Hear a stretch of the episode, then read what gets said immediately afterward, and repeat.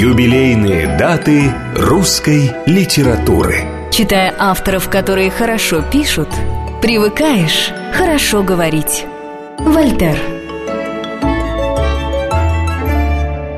Программа создана при финансовой поддержке Министерства цифрового развития, связи и массовых коммуникаций Российской Федерации. Здравствуйте, дорогие друзья! С вами Кира Алексеева. И сегодня мы продолжаем размышления о Пушкине и музыке. Что побуждало композиторов разных поколений обращаться к его творчеству? Что они искали в нем и что находили? А главное, что происходило, когда в результате этого поиска от соприкосновения двух миров возникала искра? На последний вопрос ответ напрашивается сам собой. Рождались новые миры. Но до чего же они отличались один от другого? Вот русские композиторы первого ряда и их творения. Глинка. Он искал и находил в Пушкине свет и гармонию. И это аполлоническое начало сияет в его Руслане и Людмиле. А вот Даргамышский боготворил пушкинскую речь. В «Каменном госте» он работает с пушкинской речью, переводя каждое слово в интонацию музыкальную. Небывалый по тому времени эксперимент. Мусоргский упорно и напряженно ищет в российской истории психологической правды, и это приводит его к пушкинскому Борису Годунову. Римского-Корсакова влечет сказка, притча, языконасказание, его узорчатость и цветистость и потаенная мудрость. Все это он находит в «Салтане» и «Золотом петушке». А вот что же влекло в Пушкине Петра Ильича Чайковского? Думаю, что по звучащей музыке вы уже догадались, что речь сегодня пойдет о нем.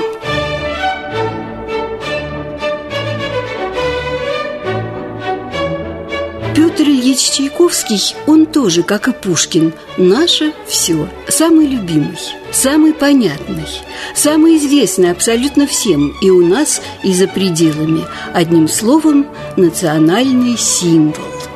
Опер у Чайковского на пушкинские сюжеты всего 3. 2 суперизвестные и 1 менее – это «Мазепа». Мы сегодня поговорим о тех, что супер. Идея Евгения Онегина, это оттуда сейчас звучит вальс, возникла как-то неожиданно. 1877 год, Петру Ильичу 37. В его копилке уже 3 оперы, но ими, кажется, он не слишком доволен. Ищет новый сюжет, лирический, интимный, такой, что мог бы задеть его за живое. Со всеми об этом говорит, заговорила однажды с певицей Лавровской. Что вышло из их беседы, подробно описано в письме к брату. Елизавета Андреевна молча и добродушно улыбалась, как вдруг сказала: «А что бы взять Евгения Онегина?» Мысль эта показалась мне дикой, и я ничего не отвечал. Потом, обедая в трактире один, я вспомнил об Онегине, задумался, потом начал находить мысль Лавровской возможной. Потом увлекся и к концу обеда решился. Тотчас побежал отыскивать книгу Пушкина. С трудом нашел. Отправился домой, перечел с восторгом и провел совершенно бессонную ночь, результатом которой был сценариум прелестной оперы с текстом Пушкина. Вот так почти случайно стало у нас 2 Онегиных. Первый Пушкина, другой Чайковского. Оба наш свет в окошке, наша радость и гордость. Наша, вслушайтесь, это ключевое слово, наша любовь. Над новым замыслом он работает с упоением. В Москве, Сан-Ремо, Каменке, Глебове. В это время ему случилось пережить тяжелый душевный кризис и нервный срыв. Это связано с обстоятельствами его плохо обдуманной женитьбы. Он даже близок к суициду. Но сочинение оперы держит его как спасательный круг. Он влюблен в то, что пишет. и заранее переживает за судьбу своего детища, за его необычность, несценичность, незащищенность. «Как о пошлице», – пишет он, – «прелестная картинка Пушкина, когда она перенесется на сцену с ее рутиной и бестолковыми традициями». И вот еще. Мне кажется, что опера осуждена на неуспех и на невнимание массы публики. Содержание очень бесхитростно, сценических эффектов никаких. Музыка лишена блеска и трескучей эффектности. Типичная неуверенность Петра Ильича в себе. Хотя в чем-то он был прав. Признание пришло не сразу, но в главном, слава богу, ошибся. Пришло время, и его создание покорило публику. Покорило слабо сказано, слова нужного не нахожу. Влюбило в себя нас, зрителей, заворожило, заставило еще и еще раз слушать и слушать, и, не задумываясь, идти за этой музыкой. Потому что никто никогда в истории русской оперной сцены не говорил так откровенно и так искренне об интимной стороне чувства любви. Любви непонятой и непонятной, непостижимой. Той самой, для которой могут принести в жертву все, без раздумий и сомнений. Пускай погибну я, но прежде я возлюбитель мой надежды. Блаженство темное зову, я небо жизни узнаю. Я пью волшебный яд желаний, меня преследуют мечты. Вести, вести передо мной, мой спаситель роковой. Вести, вести.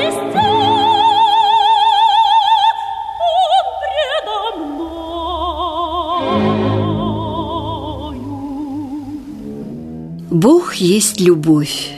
Какие великие и утешительные слова. Но в контексте рассказанной Чайковским истории эти слова следует переставить. «Любовь есть Бог». Здесь особенная атмосфера. Здесь все пронизано этим чувством и его бликами, отцветами, как солнце пробивается сквозь листву. Это постоянно присутствует даже в вещах второстепенных. Чувствительный дуэт сестер, охи-вздохи Ларины о влюбленностях юности, переброс репликами молодежи в первой картине, даже фоновый декоративный хор «Девица-красавица». В этой опере есть 3 потрясающих сцены, 3 признания в любви, таких, по определению, разных. Сцена письма Татьяны, арио Зеленского «Я люблю вас», ария Гремина «Любви все возрасты покорны». И есть одно антипризнание – ария Онегина «Вы мне писали, не отпирайтесь».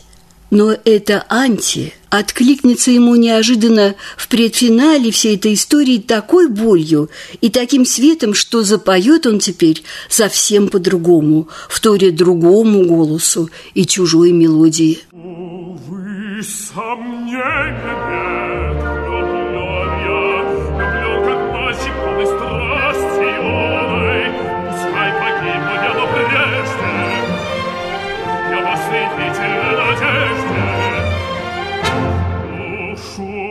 Волшебный яд желаний, увлёк несбыточной мечтой. Везде, везде он передо мной, о прошланный дорогой. Везде, везде он предо мною.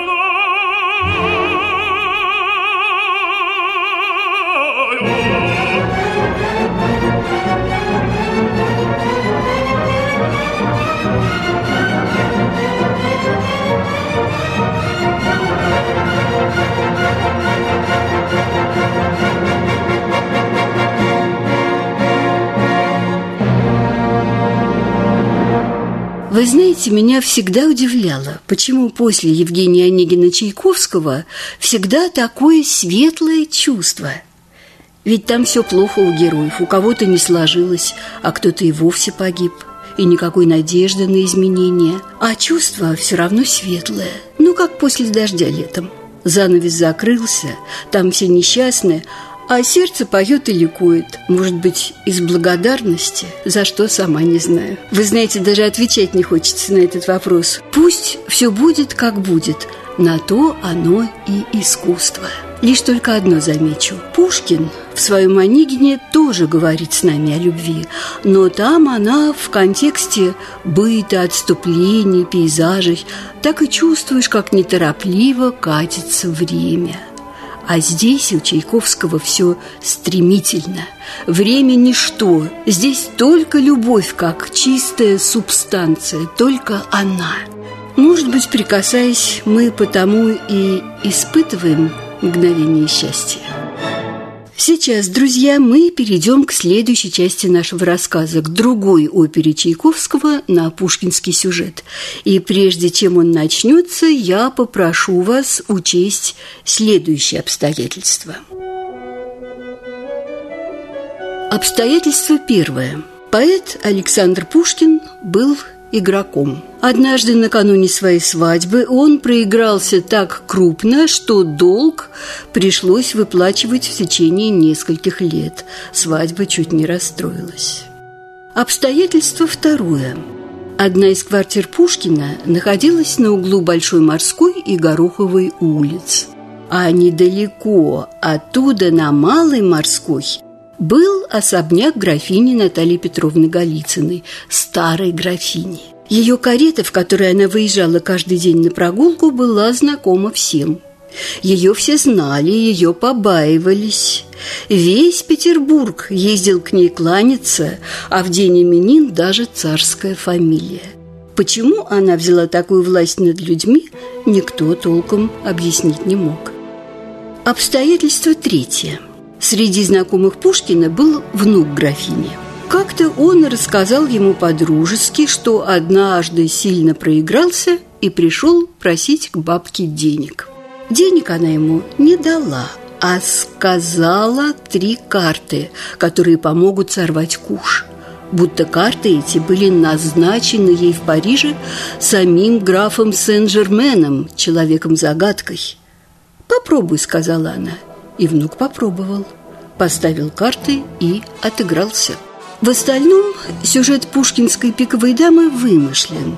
Тон повести ироничный, отстраненный, светский анекдот. Его можно расценивать как своего рода предостережение игрокам. Опасайтесь, угодить из дома игорного в дом сумасшедший. А вот Чайковский рассказывает нам совсем другую историю. Для него пушкинский сюжет всего лишь канва. И главное, и очень ценное здесь – это возможность заглянуть в бездны человеческой души, в самые темные, самые пугающие ее закоулки. Возможность понять природу страдания и еще раз рассказать о любви.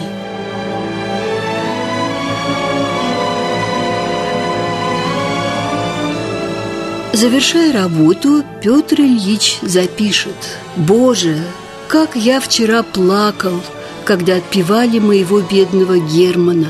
Он не был для меня только предлогом писать ту или иную музыку, а все время настоящим живым человеком, притом очень мне симпатичным. «Пиковую даму» я писал именно с любовью».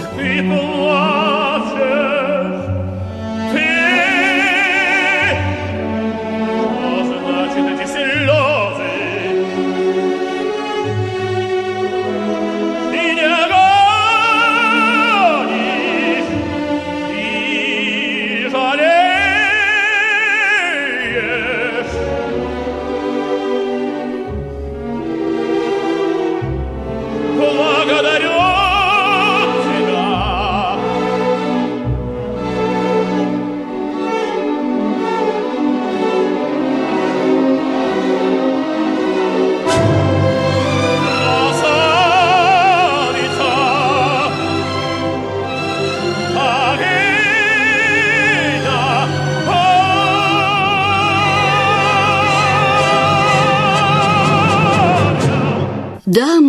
прекрасно знаем, что Петр Ильич был лириком от Бога, и знаем, сколько в его творчестве подлинных лирических высот. Но такого экстатического звучания, как в «Пиковой даме», пожалуй, больше нигде не встретить. Однако будет все-таки неправильно рассматривать эту оперу как очередную историю любви, как мелодраму. Нет, друзья мои, это в первую очередь триллер. Шикарный, высшей пробы и высшего полета мистический триллер. На эту вещь и шли-то в театр за своей порцией страха, за ужасными и сладкими замираниями.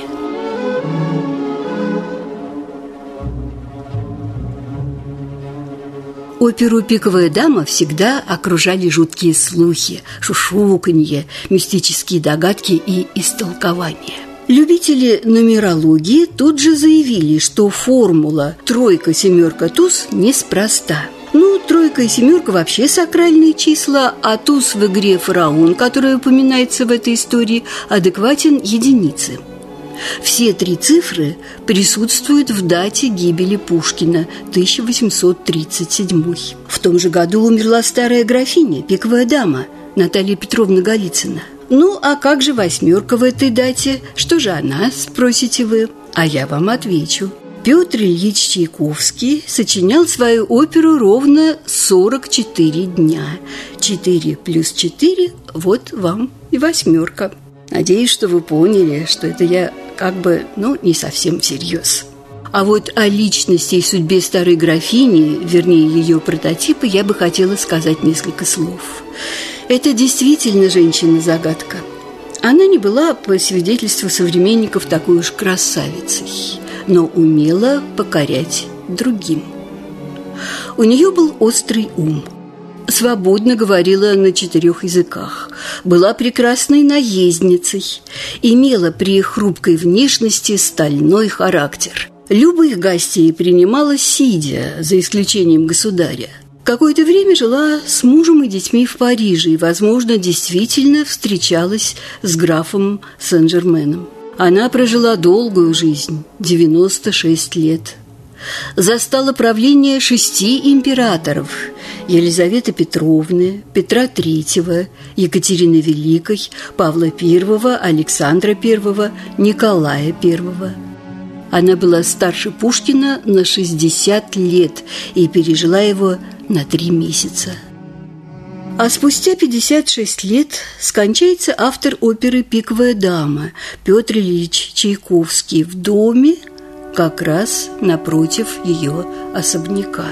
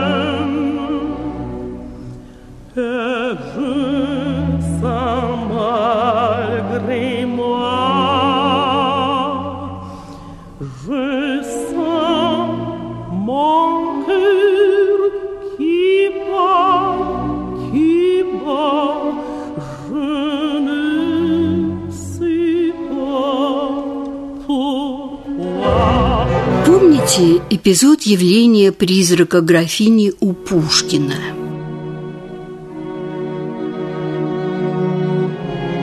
«Я пришла к тебе против своей воли», – сказала она твердым голосом.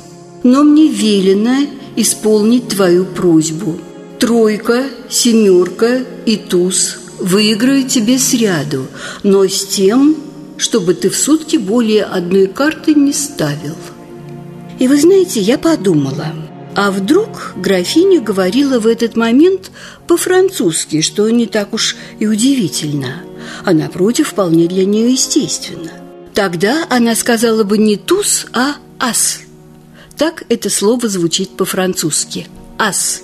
Слово такого же звучания есть и в церковнославянском. Оно обозначает местоимение «я», «аз грешный». Графиню отпевали по-церковнославянски. Она молилась на этом языке, она его знала. И я подумала, а вдруг графиня, используя эту игру слов, придумала для Германа такой каверзный ребус. Тройка, семерка и ас. Ас грешный, я, графиня, пиковая дама. Может быть, она все-таки оставила ему маленькую лазейку. Может быть, она не такое уж чудовище. Если так, не отгадал Герман ее загадки, не выдержал экзамена. И вот почти уже все кончено, несколько шагов осталось до бездны. И горный дом, пугающая и возмущающая всех какая-то инфернальная игра. Герман неестественно возбужден, ему кажется, у него выросли крылья, только вот какие. И перед третьим, последним и роковым заходом дает себе волю высказаться.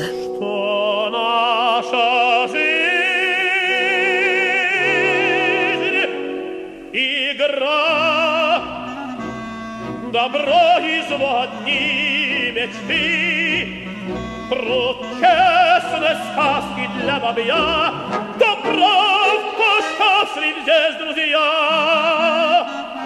Сегодня ты,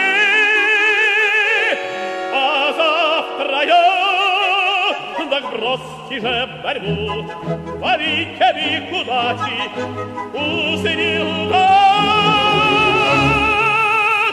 Плачет, неудачник плачет, кляня свою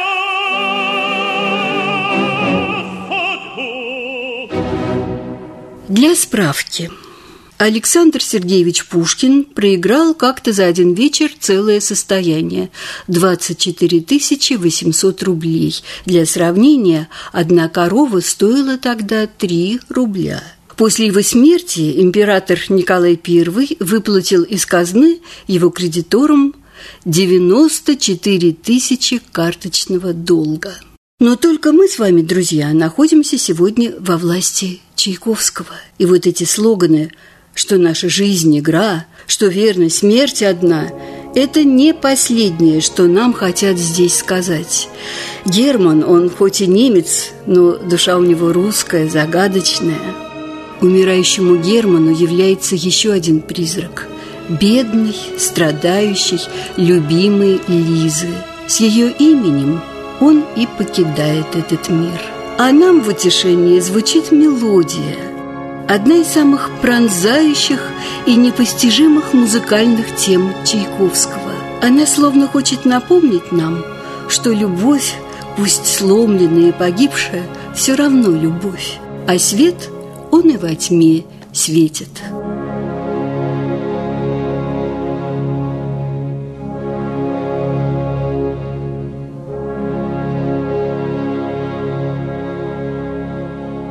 Через несколько минут, друзья, мы продолжим рассказы о музыкальной пушкиниане.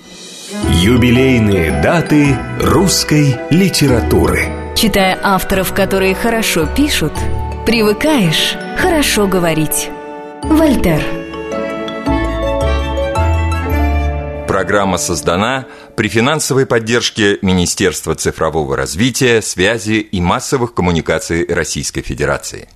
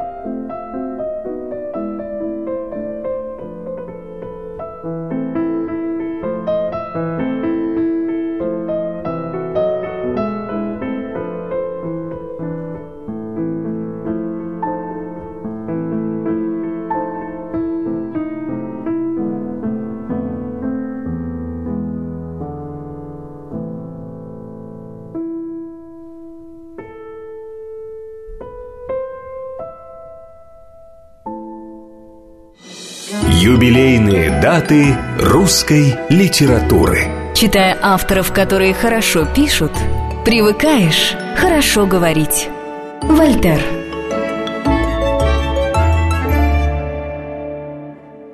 Программа создана при финансовой поддержке Министерства цифрового развития, связи и массовых коммуникаций Российской Федерации.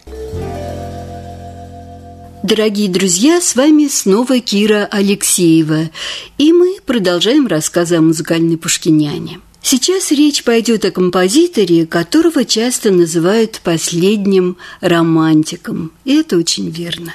Постромантизм цветет в его творчестве прощальным пышным цветом. Серебряный век русской музыки. Героем этой истории будет Сергей Васильевич Рахманинов, а сама история, просто неправдоподобная. Представьте, юноша, нет, даже лучше будет сейчас сказать юнец, которому только что исполнилось 19, сочиняет оперу и ее принимают к постановке в Большом театре. Невероятно! Я тут постоянно задаю вопрос, что искали и что находили композиторы у Пушкина. В данном случае Рахманинов, в общем-то, ничего и не искал. Его просто посадили за стол, дали либретто и сказали «пиши». Он заканчивал консерваторию по классу композиции, и подошло время выпускного экзамена. Опера «Алека» стала темой дипломного задания.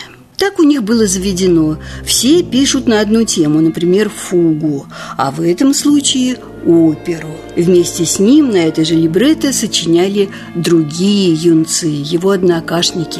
Но кто же теперь помнит их сочинения?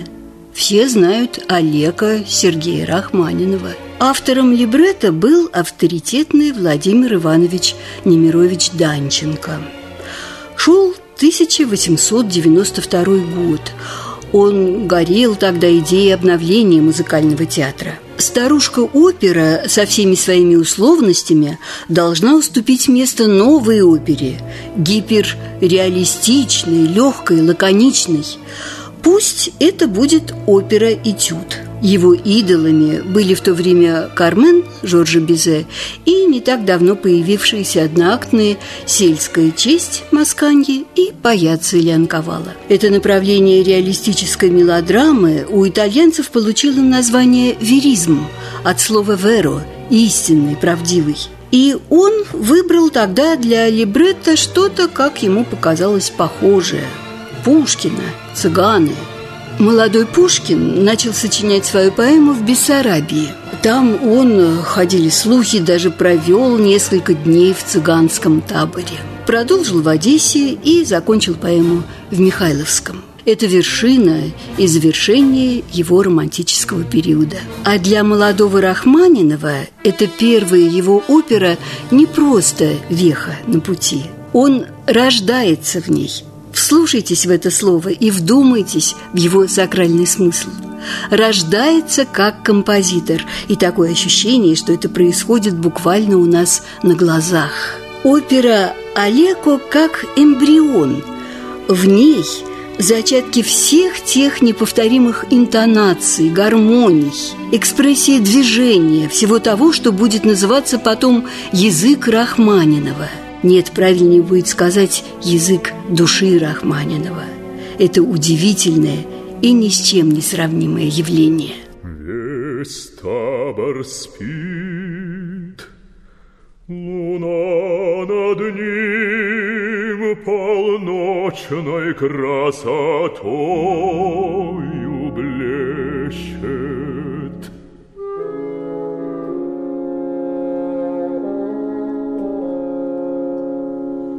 О, сердце бедное трепещет, какою грустью я томим. Я без забот, без сожаления веду кочующие дни. Презрев оковы просвещения, я волен так же, как они, я волен так же, как они, я жил, не признавая власти, судьбы коварной и слепой. О, Боже, как играют страсти моей послушною душой. Александр Сергеевич Пушкин страстно любил цыганское пение. Наверное, оно и резонировало с его собственной горячей кровью. Постоянно слушал цыганский хор и отдельных любимых певцов. У него были фавориты: цыганка Таня, Татьяна Дементьевна, Матрёна, старый хрыч плясун Илюшка. В Москве Пушкин приходил послушать жестокие напевы к Нащёкину. На его вечерах любителей дикой романтики собиралось немало. Это странным образом и расслабляло, раскрепощало и, напротив, насыщало какой-то неведомой энергией.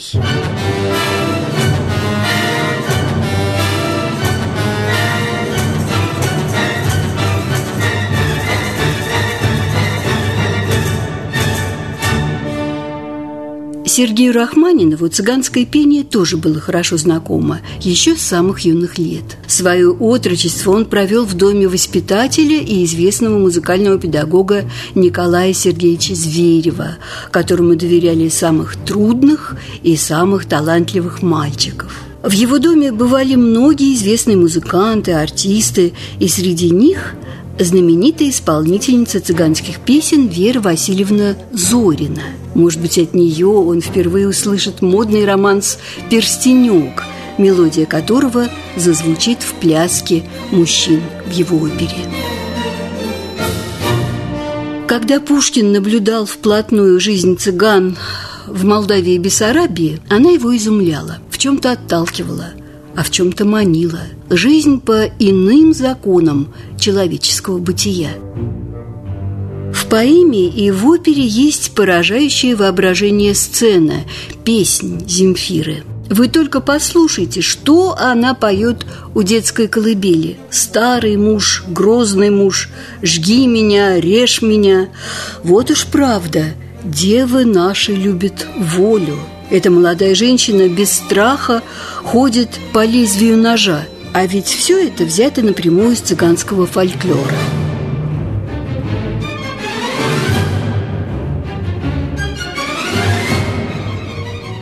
Когда-то слова и оригинальный напев были записаны кишиневским капельмейстером Ружицким по просьбе Пушкина. Позже Алябьев, Верстовский, Варламов, Дюбюк, Чайковский, Полина Виардо и другие напишут на этот текст романсы, а Рахманинов – арию для своей героини.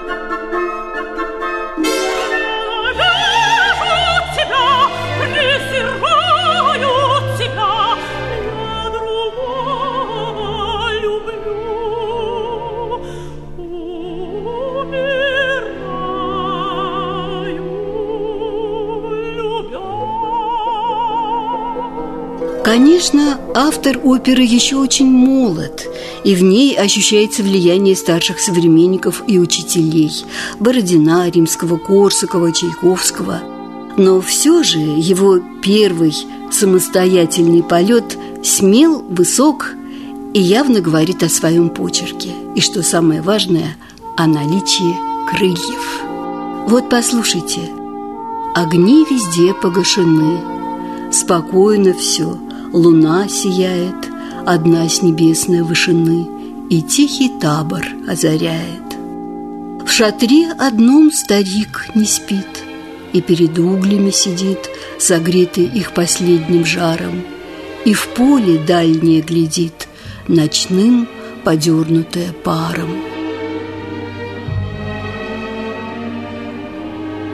Вслушайтесь в звукопись, в игру оркестровых красок молодого Рахманинова. Уже сейчас можно представить, каким он станет неповторимым и самобытным колористом, звукописцем мощным и в то же время тонким.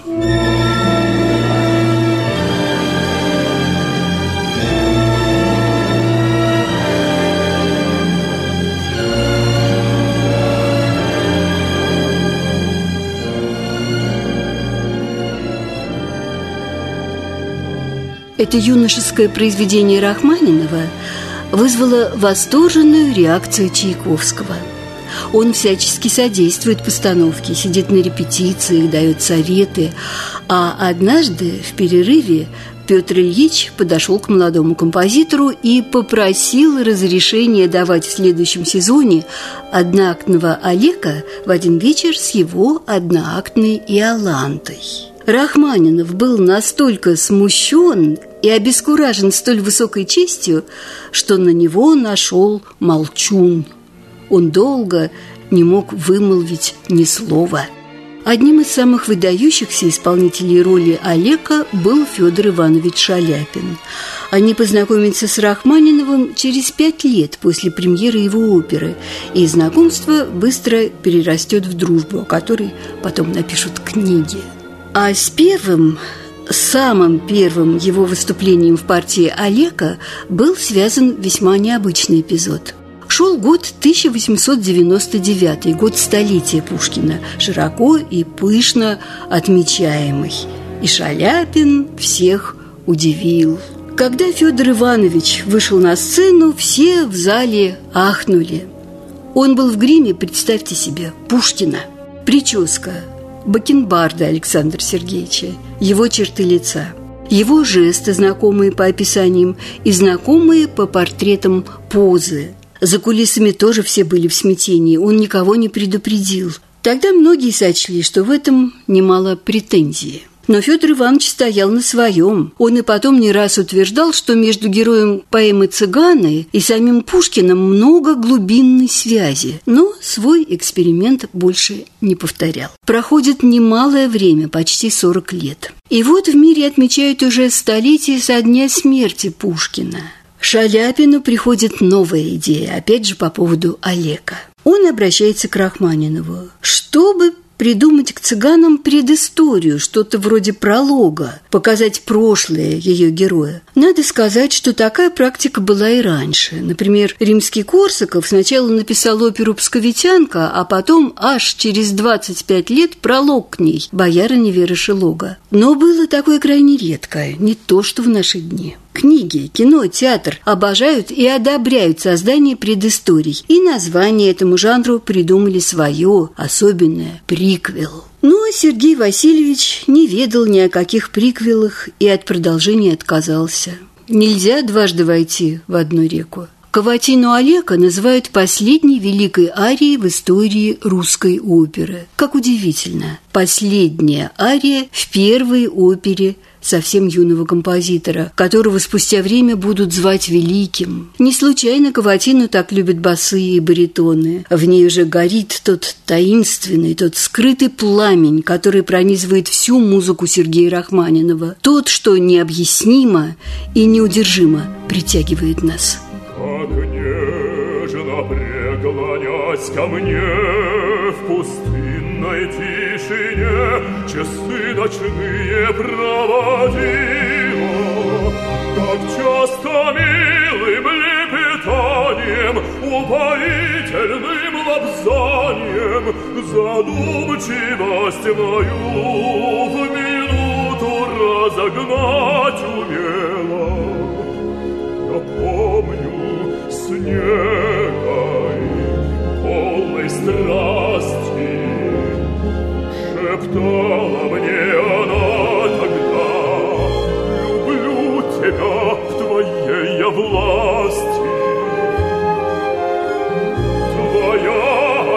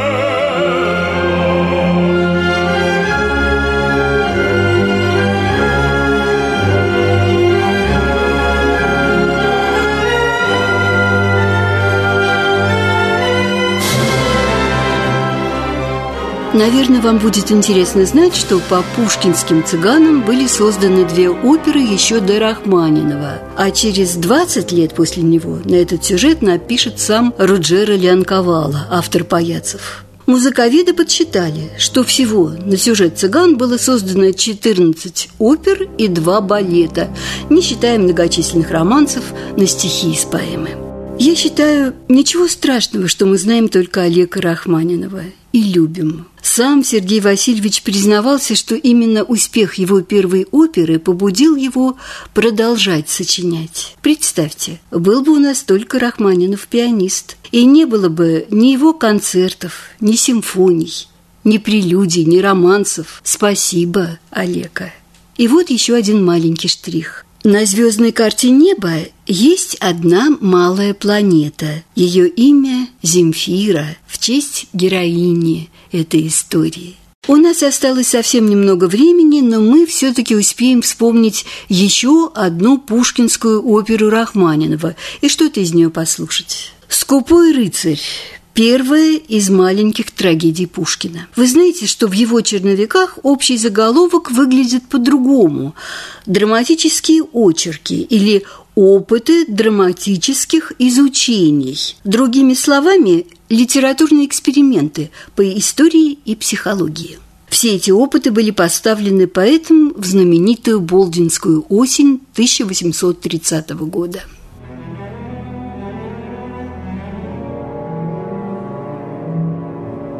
Некоторые из специалистов-пушкинистов считают, что в предоснову «Скупого рыцаря» легли документы из истории герцогов бургундских дома Валуа. Другие склонны думать, что в настроении сюжета отражены собственные переживания Пушкина, все его финансовые неурядицы и проблемы во взаимоотношениях с отцом. Когда-то по выпуске из лицея 17-летнему Александру не удалось из-за скупости отца попасть в блестящий лейб-гвардии гусарский полк. Позже, в период южной ссылки, он не имел никакой поддержки из дома, даже в первые месяцы, когда долго не выплачивали жалования. «Мне нужны деньги или удавиться» – это из письма к брату. Так или иначе, тема скупости и тема зависимости – они две вечные и две неразрывные. Маленькие трагедии Пушкина как-то по-особому влекли композиторов, наверное, потому что ставили перед ними весьма необычные профессиональные задачи. Помните «Каменного гостя» Доргомышского и «Моцарта и Сальери» Римского-Корсакова? Была еще опера Цезаря Кюи «Пир во время чумы». И везде сам характер пушкинского текста заставлял композитора отказаться от традиционной оперной номерной системы: речитатив-ария, речитатив-дуэт, сцена-хор и так далее. Нет, здесь все должно быть непрерывно, неделимо, как в живой человеческой речи. Музыка не должна давлеть над словом, а как бы вытекать из него. Это будет царство бесконечной мелодии. И рахманиновский «Скупой рыцарь» становится в один ряд со своими операми-предшественницами. И не только. В этот уже найденный творческий метод привносится кое-что еще чрезвычайно важное. Как молодой повеса ждет свидания с какой-нибудь развратницей лукавой, дураем обманутой, как я весь день минуты ждал, когда сойду в подвал мой тайный к верным сундукам.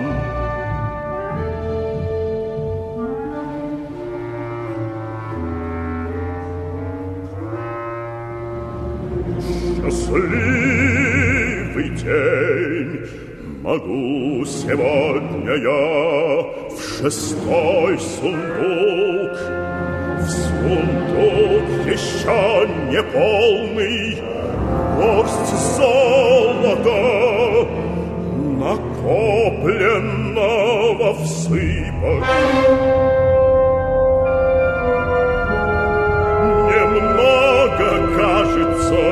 Но понемногу сокровища растут.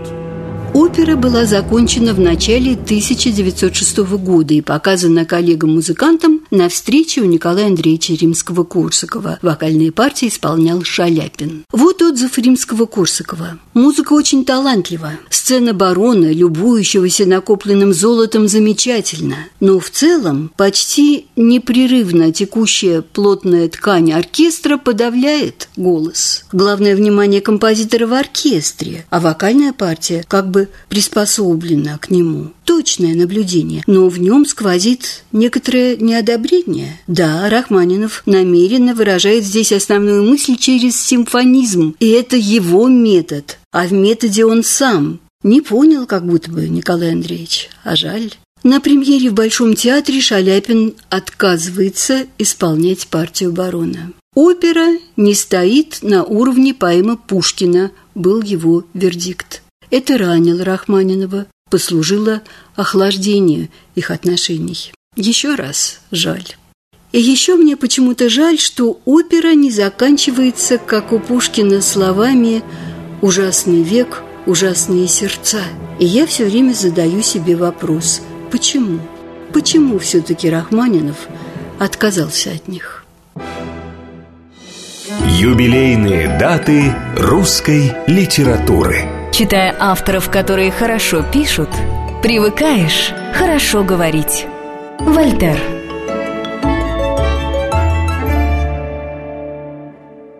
Программа создана при финансовой поддержке Министерства цифрового развития, связи и массовых коммуникаций Российской Федерации.